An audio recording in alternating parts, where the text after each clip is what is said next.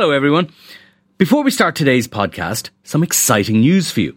You can experience the Inside Politics podcast live in Dublin on May 16th when Hugh Linehan, Jennifer Bray, and I will be joined by Cliff Young of Ipsos, one of America's top pollsters, to talk about the US election, our own local and European elections, and much more.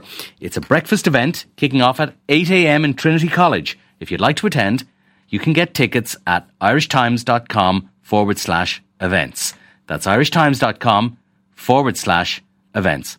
I hope we see lots of you there. It's Friday, May the 3rd, and you're very welcome to the Inside Politics podcast from the Irish Times. I'm Hugh Linehan. Today I am joined by Michael Brendan Dougherty, who is a senior columnist for the conservative American publication The National Review. As you can guess from his name, he's of Irish American stock and he's got a very particular life story which informs both his political beliefs and his thoughts about Ireland and Irish history, all of which is explored in his new book, My Father Left Me Ireland. Michael Brendan Dougherty, you are very welcome to the podcast. I should say I really enjoyed your book, My Father Left Me Ireland. It's it's really thought provoking and a really unusual kind of a book, and I'm certainly not going to try to summarize it. So maybe you could do that for our listeners. Sure. Uh, My Father Left Me Ireland is written as a series of letters to my Irish father. Um, I was raised in America, in New Jersey, and then in the suburbs in New York uh, by my single Irish American mother. And my father was not really a part of my life growing up. I mean, he actually he was, but I would only see him every couple of years, sometimes just for a few hours, sometimes for a couple days at a time. And then he returned to his life in Ireland. And so the letters describe to him my upbringing, which was filled with this kind of diaspora nationalism, which I soaked in as a child, rejected as a teenager, and then it kind of starts to come back to me as I have children. And these letters are written as uh, Ireland is kind of commemorating the rising, and I'm having children and reading about the rising, and they kind of become the basis for a, a reconciliation between my father and I, or an un- understanding as adults. So on the surface level, the book is about how you know having children myself connected me to my father after a fatherless childhood, and then on a on a deeper level, for those who have ears to hear, I, I suppose there's a bit of commentary about the world we're living in today and the political situation and, and thoughts on nationalism. Be, but, um, because you are you are a senior columnist with the National Review, so you're sort of it's fair to say on the conservative end of the American politi- political spectrum. Yeah, I, w- I would say that. Yeah, I would I would I would say I'm a conservative nationalist. And then informing the book, which is you know, which is very emotional, the book at, at, at times, and it's you know, as you say, it takes the forms of these letters, and in a way, it's a, a, sort of a memoir, I suppose, too.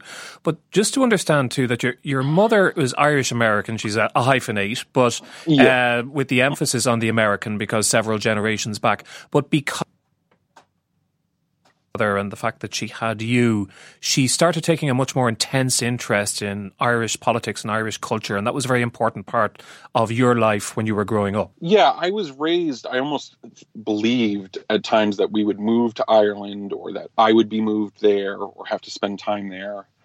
And my mother, you know, joined up at the time in the 1980s. There were lots of Irish people coming into New York and Boston. Um, you know, for jobs, for money, for opportunity. Uh, and my mother threw herself a little bit into that community and into this larger community of Irish language learners that actually exists in the United States. And she wore, you know, bracelets for political prisoners in Northern Ireland. So it was it was a feature of our life. You know, my childhood, I would have grown up remembering her cursing Margaret Thatcher with other Irish people. So yeah, it was I, I grew up with this almost uh, imaginary and ideal Ireland uh, just over the horizon. And that world in which you grew up, I mean, some people have said, and I'm not sure what you think of this, that that there's actually a specific Irish American identity, uh, almost like an Irish American, a nation of Irish Americans, which is to some degree separate and different from those of us who uh, who live our lives on on this island. Do you think there's any truth in that? Yeah, I mean, there's definitely a difference. I think Irish America is the that world I describe from the 1980s is also disappearing in many ways. Uh, you know, I grew up in a neighborhood where um, everyone was descended from, it seemed, from uh, a wave of immigration previously of you know Italian American immigrants, Irish American immigrants, Polish American immigrants, and um, so that that sense of well, which are you, uh, was was part of going to my local Catholic school. Right? It's like we were all American, but you know we were also all Italian, Filipino, uh, or Irish, and so yeah, there there was that world, and of course, you know, I describe a little bit in that I, I, I hint in the book in some ways. Of course, there were delusions we had. You know, it was very easy for my mother to take a strong, you know, Shinner line on Northern Ireland, whereas, you know, my father would be like many, most people in the Republic would would take a much more moderate or, or skeptical line uh, on on those topics in the 1980s. Yeah, because actually, I was um, I was one of those immigrants in New York in the 1980s, and I remember having ferocious arguments with people who I just thought were uh, so ignorant, in my view, at the time, as a stroppy young teenager, early 20 something, about what was actually happening in Ireland and what was really happening in the Troubles. And they had this uh, green, misty eyed vision of, of, of, of, the Irish liberation struggle, which I did my best to disabuse them of, but uh, we just ended up sh- shouting at each other most of the time. yeah, yeah. I mean, there was definitely, yeah, there was definitely a sense, you know, George Orwell writes in his famous essay on nationalism that it's much easier to be nationalistic about a country uh, that you're not actually in because you're not bearing the costs of that uh, nationalism, uh, that, those nationalist politics, and what they bring. So yeah, that that was that was part of my childhood, and and I acknowledge that that that in some ways it was disconnected and, and in some ways stupid. But, but I suppose the the other thing that strikes me about that, particularly about the, the Irish American experience, is that it's sort of intensified in your case. A very important part of the Irish American experience, as expressed in in song and in certain films, um, is this sense of loss of being taken away from this beautiful home place and you'll never see it again, Túil and and all that kind of stuff. But that becomes more intense in, in, in your childhood experience because there's this absent father who's away in this place too. So you sort of have these very specific kind of dreams of Ireland. Uh, you talk um, very poignantly at one point. I think you're on holiday. You're on the Jersey Shore. You're looking out across the Atlantic, and you imagine on the other side of those waves is Ireland. Although actually, yeah. it's probably Morocco on the other side of those waves. Yeah, exactly. I'm looking at Mauritania. Yeah, or um, yeah, exactly. I, I, I felt Ireland was much closer to me than say Ohio. Right, growing up, you know, uh, as an as an imagination. You know, it was much more likely in in my view growing up that we would move to Ireland than that we would move to you know even Pennsylvania. So yeah, it was always something close to me. And then and then I also describe a little bit. Uh, you know, the book changes. You know, I, I basically point out that in 1994 there's the ceasefire in the north, and that changes Irish America uh, pretty quickly. And I, I felt that change pretty quickly because a lot of these uh, immigrants that were in New York went home uh, as the economy was picking up, and we ourselves moved out of a you know more ethnic neighborhood into the anonymous exurbs of of New York, and Ireland became this you know Celtic tiger flotsam that was coming over the ocean, this river dance and. Uh, Lord of the Dance and all these CDs, all this music that was kind of flowing through my the big chain bookstores and through my house. So I had this now a changed idea instead of this like romantic lost home. It was sort of like here's this uh, shop that's belching out Irish kitsch at me all the time, and uh, and I I started to hate it and resent it. Yeah, just to say that's really it's really interesting. Just to say you were born in 1980, so while all this is going on, that mid 90s kind of stuff about the commodification of Irish culture, the start of the Celtic Tiger, changes in the United States as well. You know, certain types of social changes, uh, an economic boom there too, and you're going through your teenage years. So not surprisingly, you're kicking back against you know what you were told when when you were a child. So you sort of give up on all this Irish stuff for a while, do you? Yeah, and and and I connect that story to the fact that I was also giving up on my father and at this point in my life that I I had come to view him cynically and, and as just a, a check in the mail really you know he started instead of writing checks to my own mother uh, for support, you know, this was a very unofficial type of child support. He started writing them to me, and um, so there was this emphasis on on uh, materialism and that okay, this man isn't a part of my life um, in any real way, but he sends a, a, little bit of money over, and so there was this. Uh, you know, in the 1990s, it was like this is what the real world was. It's making money, making op- opportunity for yourself, and um, you know all this romantic stuff about, oh, I needed this man as my father, or there's this beautiful country saved at a great price. All of that went away. Um, so, what rekindled your interest? Well, my um, my mother died in um, 2011. You know, that was my whole childhood home in a sense was was gone by then. You know, in my mid in my late twenties, I remember going through her her things in the in the house after she died, and I found right together. I found a stack of letters and drafts of her letters to my father from my own childhood, and I found with it a uh, you know this bit of political propaganda from Northern Ireland called uh, Britain's War Machine in Ireland, written by uh, the Reverend Maurice Burke and uh, it was ostensibly to uh, moralize Americans to contribute to the armed struggle. Uh, and it immediately kind of took me back. And soon I was having my own children, and I found myself with these impulses to to do exactly what my mother did, which was kind of fall in love with this this country and to claim it absurdly for myself. And gradually, at this time, I was also really connecting with my father more um, you know, one of my sisters was over here working. Um, one of my half sisters was over here working, and, we started visiting more and seeing each other more. Um, and so he kind of invited me to make make the connection a little bit deeper.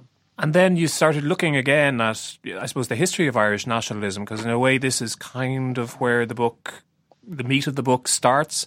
You're you're becoming a father and you're looking at both your relationship with your own father, which is often that's often a kind of a pivotal point in people's lives when they're becoming a parent themselves, um, and you're looking at figures, the the figures of the Irish Revolution, Patrick Pearse and Eoin MacNeill in particular are the two most significant ones. Yeah, I um, you know, in many ways, I was I felt confronted with this this idea of okay, who do I tell this child? Who who is she? And at the same time, you know, I'm I'm listening to Irish radio and, and I'm hearing people commemorating uh, the history uh, of Ireland themselves. Right, this is going on from 2014 when people are when John Bruton is commemorating the passage of Home Rule, or or um, and as 2016 comes, my daughter is a few months old. Um, you know, I'm seeing these productions coming over from Ireland. You know, like there's an RTE production called Rebellion in which Patrick Pearse is clearly portrayed as, you know, a figure from the Islamic State uh, transported into early 20th century Ireland. And, you know, I was hearing all of this stuff from Sir Bob Geldof about men of the rising being just like ISIS. And I thought, you know what? Maybe this uh, revisionism that I accepted in the 90s, this demythologizing, has actually um, misled people too. And let, let me look back at this more. And what I found in it was, you know, what the book really is about is is looking to these figures in the rising, MacNeill, but also Casement and Patrick Pearse, of course, and vindicating their um, their political imagination over the one that I was given in the 1990s. You know, in some way, they were they felt this heavy hand of history on them, and it it was impelling them to do something hard and difficult uh, for the future. And I felt that when I looked back on the cultural formation and the education I was given, that I was in a sense always kind of bubble wrapped from you know deep passions like that or deep convictions. Uh, that in some ways I was raised to be uh, Nietzsche's last man, you know, someone who cared only about the immediate and obvious bodily comforts or social status and not about these larger ideas of history, nation, uh, you know, a patrimony. Uh, and so I, I, in some ways, I, I look to them as like an antidote to my skepticism and materialism from the 1990s. I suppose, though, there are many pasts that we can choose from, aren't we? Because our our our past histories, our past family histories, are very complex, and you know, Yeah. you can you, you you can choose to go down many routes. I mean, I. I'm interested that you pick on one of the sort of key texts you pick on is is Ghosts, which was a essay pamphlet that Pearse wrote the, the year before the um, the Rising, and it's really it's a it's a sort of a generational attack as much as anything. It's a it's an Yeah. attack on the preceding generation who had failed to mount any sort of resistance to British rule over the previous four decades or whatever it was, and it's a really vehement attack on their complete moral failure, as he saw it. Yeah, I mean, you know, uh, in the in the book, I describe how my mother's letters to my father when I was young had this kind of formula to them almost, and that she would begin by you know informing him of the news about his son, and then she would kind of uh, lay into him. She would give give him this great accusal about how he was failing, how he owed more to his son, how he owed more to us, um, that he wasn't living up to expectations. And then in the end, she kind of, before the letter closes, she would she would turn the tone into something else. I mean, she was still in love with this man, and she was she would turn it into something more inviting and, and kind of hint at how much she still loved him. And in a way, the book was doing the same thing. I, I was adopting Pearse's attitude towards his previous generation to to the previous generation to me and saying in a sense you not only through the fatherless childhood I had but through the education I had this was an, an attempt to disinherit me from what was owed to me um, the sense of belonging to a larger structure that gives me meaning and and some purpose. And I'm going to reclaim that even if it looks foolish. Um, and and quixotic and strange. Because of course, I'm I'm expecting if people in Ireland read this book, you know, and they hear my voice right now, you know, they're just thinking, what is this crazy yank, this plastic doing? Uh, and and the book, in a way, is to say to borrow a little bit of Pearse's fanaticism and say, I don't care what you think. Uh, I was owed this, and I'm going to claim it. Right, I, I, and I don't want to oversimplify this because I think it's a complex argument you're making, and it's also it's it's the, the work is a, is a work of creative writing as well, and so it th- there are many layers of meaning. It's it seems to me, but I mean I've listened to a couple of podcasts you've done in the states and a couple of reviews of the book, and they sort of they they you know they they they tip their hat you know respectfully towards your your knowledge of Irish history and your views on Irish history, but obviously they're not particularly engaged with it. But obviously here in Ireland, and you do reference this in the book, um, there's a lot of uh, there's still a lot of ambiguity around the question of the rising. It strikes me that actually the, the 1916 celebrations, the centenary celebrations, marked a point at which that really deep um, Republican versus revisionist divide was not necessarily healed. I don't really care what Bob Geldof had to say, by the way, but at least some form of synthesis and agreement to move on was was was was was reached, a recognition that it was a shared history. Um, but but ghosts is a is a particularly problematic one. It seems to me because it ties into that broader movement happening at that early 20th century, that desire for violence, you know, which manifested itself across the continent at that point. We need to recognize, I suppose, that Pearse was writing while hundreds of thousands of people were dying on the on the on the western and eastern fronts. So that's so that's part of the context. But it's it's the if, if there's one text which is still used to this day implicitly by people like the people who murdered the journalist Lyra McKee a couple of weeks ago.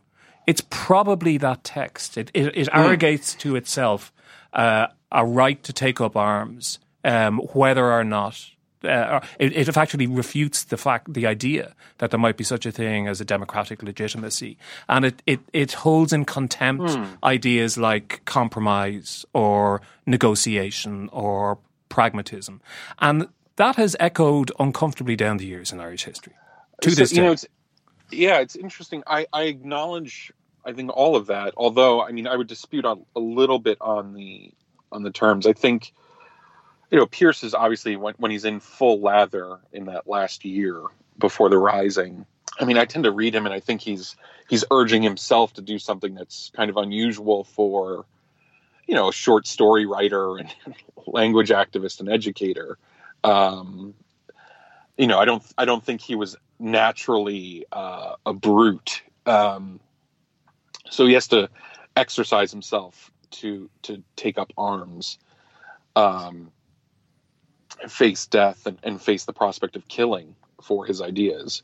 The thing is, yes, there's it. The essay doesn't have a lot of respect for democracy, but I would, I mean, my own view would you know, I don't know if we want to get into the weeds in history. We, we probably own, shouldn't. We do that in another podcast. Yeah. yeah. My, but yeah, my own view is that, that democracy had already been subverted in, in a fundamental way in, uh, in Ireland, um, and in this, in the extra constitutional subversion of home rule.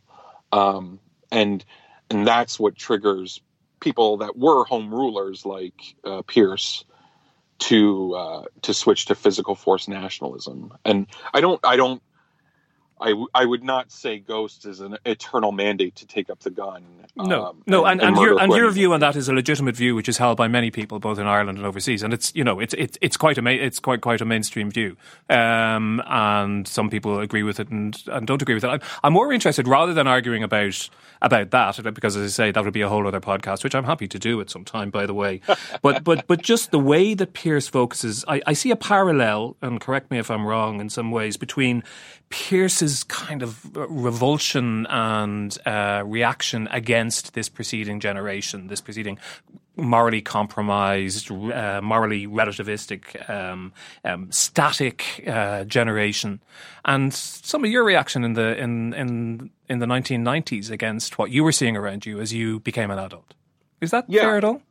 That's that's absolutely fair, and the, and the, and that's it's why I wrote the book. Right, is that I, I found this I, I was at one hand, re- uh, in one hand, rejecting um, to some degree the, the culture that formed me and, and embracing a little bit more, you know, this breadcrumb crumb trail that my my my father and and my mother left me in my early childhood um, to something larger. I, I felt that um, not that I felt that there was some great impending work of violence that needed to be done. You know, that that's not at all my my issue, but that um, that fundamentally, like I said, I was disinherited. That I was, you know, my my father felt that he could define, for the most part, at least at least originally, how I felt was he could define the terms on which he was a father by himself.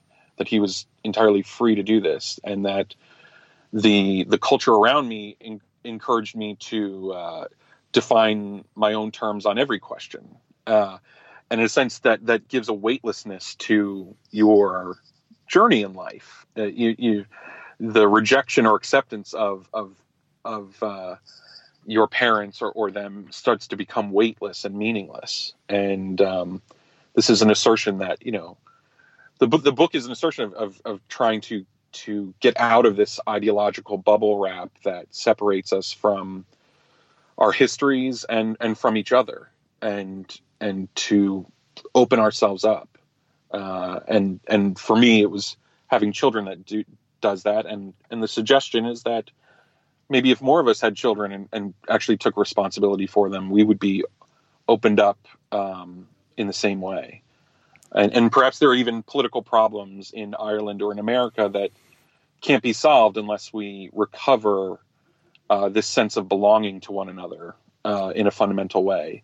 That that um, the powerful critique I think nationalism offers our moment at least is that um, you know maybe it's a shame that so many people are are sleeping rough in in Dublin or can't afford healthcare in the United States and that we're too engaged in our private enterprises and too obsessed with our rising property values to uh, do anything about it to do what's owed um, in the present. You, I mean, you write about contemporary politics, and you write about finding meaning in life and what that means, both on a, I suppose, on a philosophical or metaphysical level. You're you're a practicing Catholic, and also yeah. what it means for the societies in which we live and the societies which we're making we're we're making for our children. Um, has anybody queried at all how come you, an American, are writing about nationalism in this way rather than writing about American nationalism?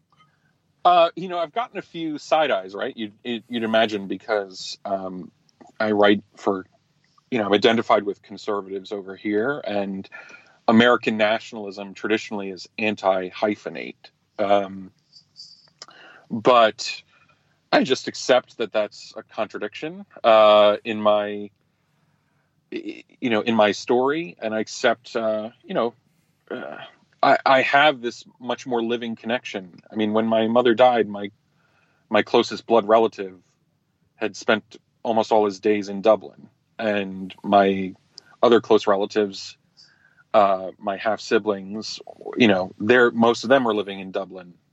Uh, you know, the majority of my aunts are living in Dublin, and when I go there, I have a family table to be around now. Um, so I I would be connected to Ireland, you know, no matter what, uh, by that simple, you know, biological fact. Um, and the joy of my adulthood has been been making that a social fact in my life and, and do, going over. And does that fact of your personal life, that accident of history, or however you want to characterize it, does that allow you then to take Ireland, which is in many ways smaller and therefore easier to kind of think about as a as a uh, something cohesive, which you can build uh, build some theories and some life stories around in a way that you can't do with with with the United States, and it allows you to tell a story in a way that you wouldn't be able to do otherwise. Um, I think I just have the outsiders a slight outsiders advantage on on Ireland, where um, whereas you know maybe I couldn't write about America until until I've lived in Ireland for 30 years or something. Um, the reason I think um, I wanted to write this book in the way I, that I did, and to to address some of these current questions about political nationalism through Ireland was that one Ireland is is not seen right now as in thrall to nationalism, and um, because Ireland is this small country with this, you know, in the cliches, this troubled and difficult history um, talking about Ireland as a home was a good a good entry point for talking about this this idea of, of nations as homes that have troubled and complicated histories, whereas you know America is is sort of um, you know uh, Francis Fukuyama's book The End of History and the Last Man could only have been written by an American because being in this giant superpower we're kind of buffeted from history. And um, we are bubble wrapped here from from history, even the history we're creating with our foreign policy in many ways elsewhere. Um, so Ireland was was uh, an easier choice for communicating to American audiences this sense of a home that is uh, got a complicated history, is troubled, and is vulnerable in in some way. Right, like people people can imagine Ireland is vulnerable and yet I'm asserting its fundamental dignity, the way I'm asserting the fundamental dignity of the family home, even my broken family home. Because there's a very live debate, isn't there? I mean, more broadly, there's a live debate around what nationalism means now. There's the rise of political movements which assert their commitment to to nationalism in a way that we haven't seen in a while. There's a live debate in the United States between yeah. two, you know, some people characterize it as patriotism versus nationalism. First, some people characterize it as that America should be thought of as an idea as opposed to being a place of, uh, to use the most unpleasant characterization, blood and soil. Right. I wanted to speak to those debates, and and the book I hope is a little bit of a message um, to all of them. I, I do think that the uh, vogue for nationalism in some European countries that I visited, and even here in America, is is born of a fear that we have we've somehow failed um, failed the future or failed our, our children in some fundamental way, uh, and we're not handing on uh, our countries as as we, they should be and my, my you know what I wanted to do by by grounding the sense of uh, this question of nationalism in the family and in the home was was almost make a suggestion. You know if the if the book ever gets its translated into uh, French or Hungarian or Polish or, or something like that I, I, you know I hope the book inspires in some of these younger nationalists that you see in those countries a sense that maybe their project isn't so much, I don't know, putting together a, a, a, political doctrine that they're going to force on the nation, but really thinking about and creating a posterity and making real sacrifices on that posterity's behalf. Um, you know, that that's what I wanted to put at the heart of, of this question.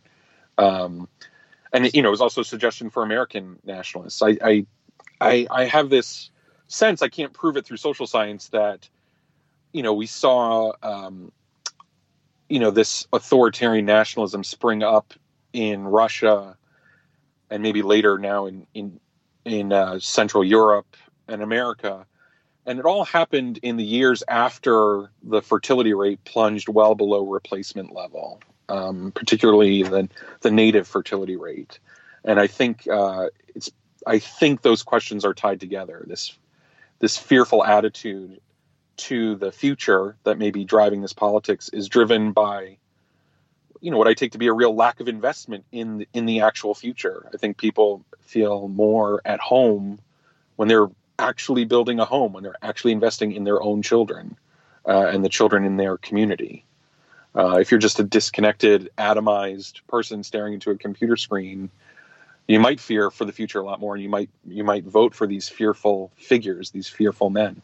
Although the atomization and individualization of society is not is not solely due to changes in fertility rates, it's also due to the way that society is structured. I, I, before we go down that road, I just wanted to ask you as well about. I mean, you talk about this inter, intergenerational transition of, of, of meaning, but nationalism is incredibly protean and malleable as well, isn't it? I mean, it's you yeah. know, um, you know, there were there were Ulster Presbyterians who were the, at, at, the vanguard of republicanism in the 18th century and at the vanguard of unionism. Uh, their their offspring were hundred years later. If you look at the rise of English nationalism in the wake of Brexit, nationalisms come and go, different stories rise and fall don't they? Yeah, I uh, so you know my view of politics is that um, the words we use, these labels, socialist, communist, uh, you know, liberal, democratic, and nationalist, or conservative, they don't they don't actually describe the same things. It's not like you change one set of ideas and throw another one in, and it's the same thing.